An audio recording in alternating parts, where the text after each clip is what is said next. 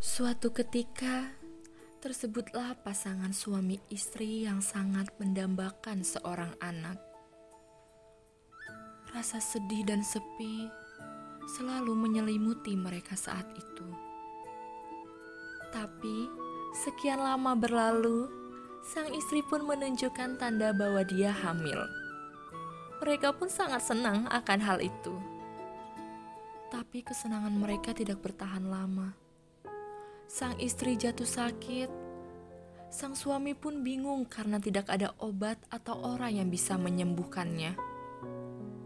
Tiba-tiba, ada seorang wanita tua yang menyarankan untuk memakan bunga rampion yang hanya tumbuh di balik bukit.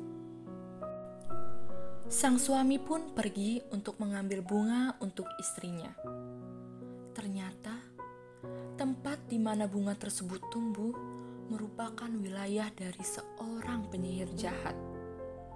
Sang suami tidak mempunyai pilihan lain. Jika dia tidak mendapatkan bunga tersebut, istrinya akan meninggal. Dia akhirnya memberanikan diri untuk mengambil bunga tersebut. Tapi sayang, usahanya gagal. Penyihir jahat pemilik kebun di mana bunga rampion itu tumbuh memergoki sang suami sedang mencuri bunga di kebunnya. Berani sekali kamu mencuri bunga di kebun kesayanganku, kata sang penyihir murka. Kumohon, ampunilah saya. Istri saya sedang mengandung dan sekarang sedang jatuh sakit. Hanya bunga rampion inilah yang bisa menyembuhkannya. Sang suami memohon. Kamu boleh membawa bunga rampion dari kebunku sebanyak yang kamu butuhkan. Dan saya juga memaafkan atas tindakanmu ini. Tapi dengan satu syarat. Kamu harus menyerahkan anak yang kelak lahir itu kepadaku. Tenang saja, saya akan memperlakukan anak itu seperti anakku sendiri, kata sang penyihir. Sang suami pun bingung. Akhirnya, dia memilih untuk menyetujui syarat tersebut untuk keselamatan istri, dirinya sendiri, dan anak yang kelak lahir. Dan ketika bayinya lahir, sang penyihir pun muncul dan memberi bayi tersebut nama Rapunzel dan mengambilnya dari pelukan orang tuanya. Rapunzel tumbuh menjadi gadis yang sangat cantik Rapunzel dikaruniai rambut yang sangat cantik, panjang, dan berkilau seperti emas. Ketika dia berumur 12 tahun, sang penyihir mengurungnya di sebuah menara di tengah hutan. Menara tersebut tidak memiliki tangga atau pintu, hanya sebuah jendela kecil di bagian atas menara. Dan ketika sang penyihir datang berkunjung, dia memerintahkan Rapunzel untuk menurunkan rambutnya dan dengan rambut Rapunzel itu, sang penyihir bisa naik ke atas menara. Setelah beberapa tahun hidup di dalam menara, seorang pangeran tampan yang sedang berburu di hutan tanpa sengaja mendengar nyanyian merdu yang berasal dari menara tersebut. Dia mencoba mencari tahu dan ingin masuk ke dalam menara tersebut. Tapi dia tidak menemukan pintu atau tangga untuk naik ke atas sang pangeran pun putus asa dan memutuskan untuk pulang. Tapi nyanyian yang dia dengar menyentuh hatinya. Oleh karena itu, setiap hari dia pergi ke hutan dan mendengarkannya. Suatu waktu, dia melihat seorang penyihir datang ke menara tersebut dan berkata, Rapunzel, Rapunzel, ulurkan rambutmu ke bawah untuk saya. Seperti biasa, Rapunzel pun menurunkan rambutnya untuk penyihir tersebut naik ke atas. Keesokan harinya, sang pangeran pun datang dan mencoba cara yang sama seperti yang dilakukan penyihir itu. Dia berkata, "Rapunzel, Rapunzel, ulurkan rambutmu ke bawah untuk saya." Berhasil, rambut Rapunzel pun jatuh ke bawah dan sang pangeran pun memanjat ke atas. Rapunzel sangat terkejut dan takut ketika Ternyata sang pangeranlah yang naik ke atas. Rapunzel belum pernah bertemu dengan orang lain selain si penyihir.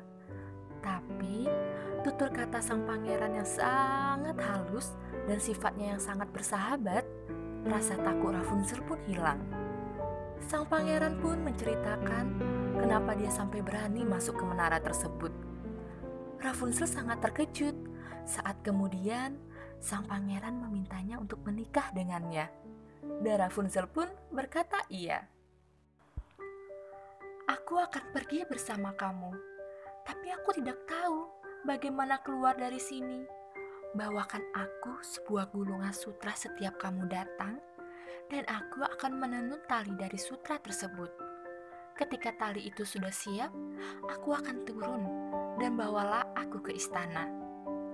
Mereka pun setuju dan meminta sang pangeran untuk datang malam hari karena sang penyihir akan datang di siang hari. Tapi suatu ketika, ketika sang penyihir memanjat ke atas, Rapunzel mengira itu merupakan sang pangeran yang dia sayangi. Pangeranku sayang, kenapa kamu begitu berat hari ini? Pangeran? Sang penyihir terkejut. Saya kira saya sudah memisahkanmu dari dunia luar. Ternyata saya salah, kata sang penyihir dengan marah. Dengan murka, sang penyihir mengambil gunting dan menggunting rambut panjang Rapunzel dan membuang Rapunzel ke gurun pasir. Kemudian, sang penyihir mengikat rambut Rapunzel di jendela untuk mencari tahu siapa orang yang mengunjungi Rapunzel setiap hari. Benar saja, sang pangeran pun datang. Sang penyihir pun menurunkan rambut Rapunzel yang telah dipotong tersebut. Ketika sang pangeran naik ke atas, dia terkejut. Bukan Rapunzel yang dia temukan, malah penyihir yang jahat. Rapunzel telah pergi. Kamu tidak akan pernah menjumpainya lagi untuk selamanya, kata penyihir dengan jahat. Sang pangeran sedih dan merasa putus asa. Akhirnya, dia melompat dari menara untuk lari dari penyihir tersebut. Tapi sayang, duri menusuk kedua matanya ketika jatuh. Sang pangeran pun menjadi buta. Dia merasa terluka dan berjalan tak tentu arah meratapi nasibnya yang kehilangan wanita yang dia cintai. Sekian lama berjalan tak tentu arah, sampai membawanya ke gurun pasir, di mana Rapunzel dibuang. Di situlah sang pangeran mendengar nyanyian merdu yang tidak pernah ia lupakan. Nyanyian merdu itu milik kekasihnya, Rapunzel. Mereka berdua pun akhirnya dipertemukan kembali. Rapunzel tidak henti-hentinya menangis. Kondisi pangeran yang dia cintai penuh luka dan buta. Keajaiban pun terjadi. Air mata Rapunzel menetes ke mata sang pangeran dan dengan ajaibnya, kedua mata sang pangeran membuka dan bisa melihat kembali. Sang pangeran pun membawa Rapunzel pulang ke istana, dan mereka berdua hidup bahagia untuk selamanya.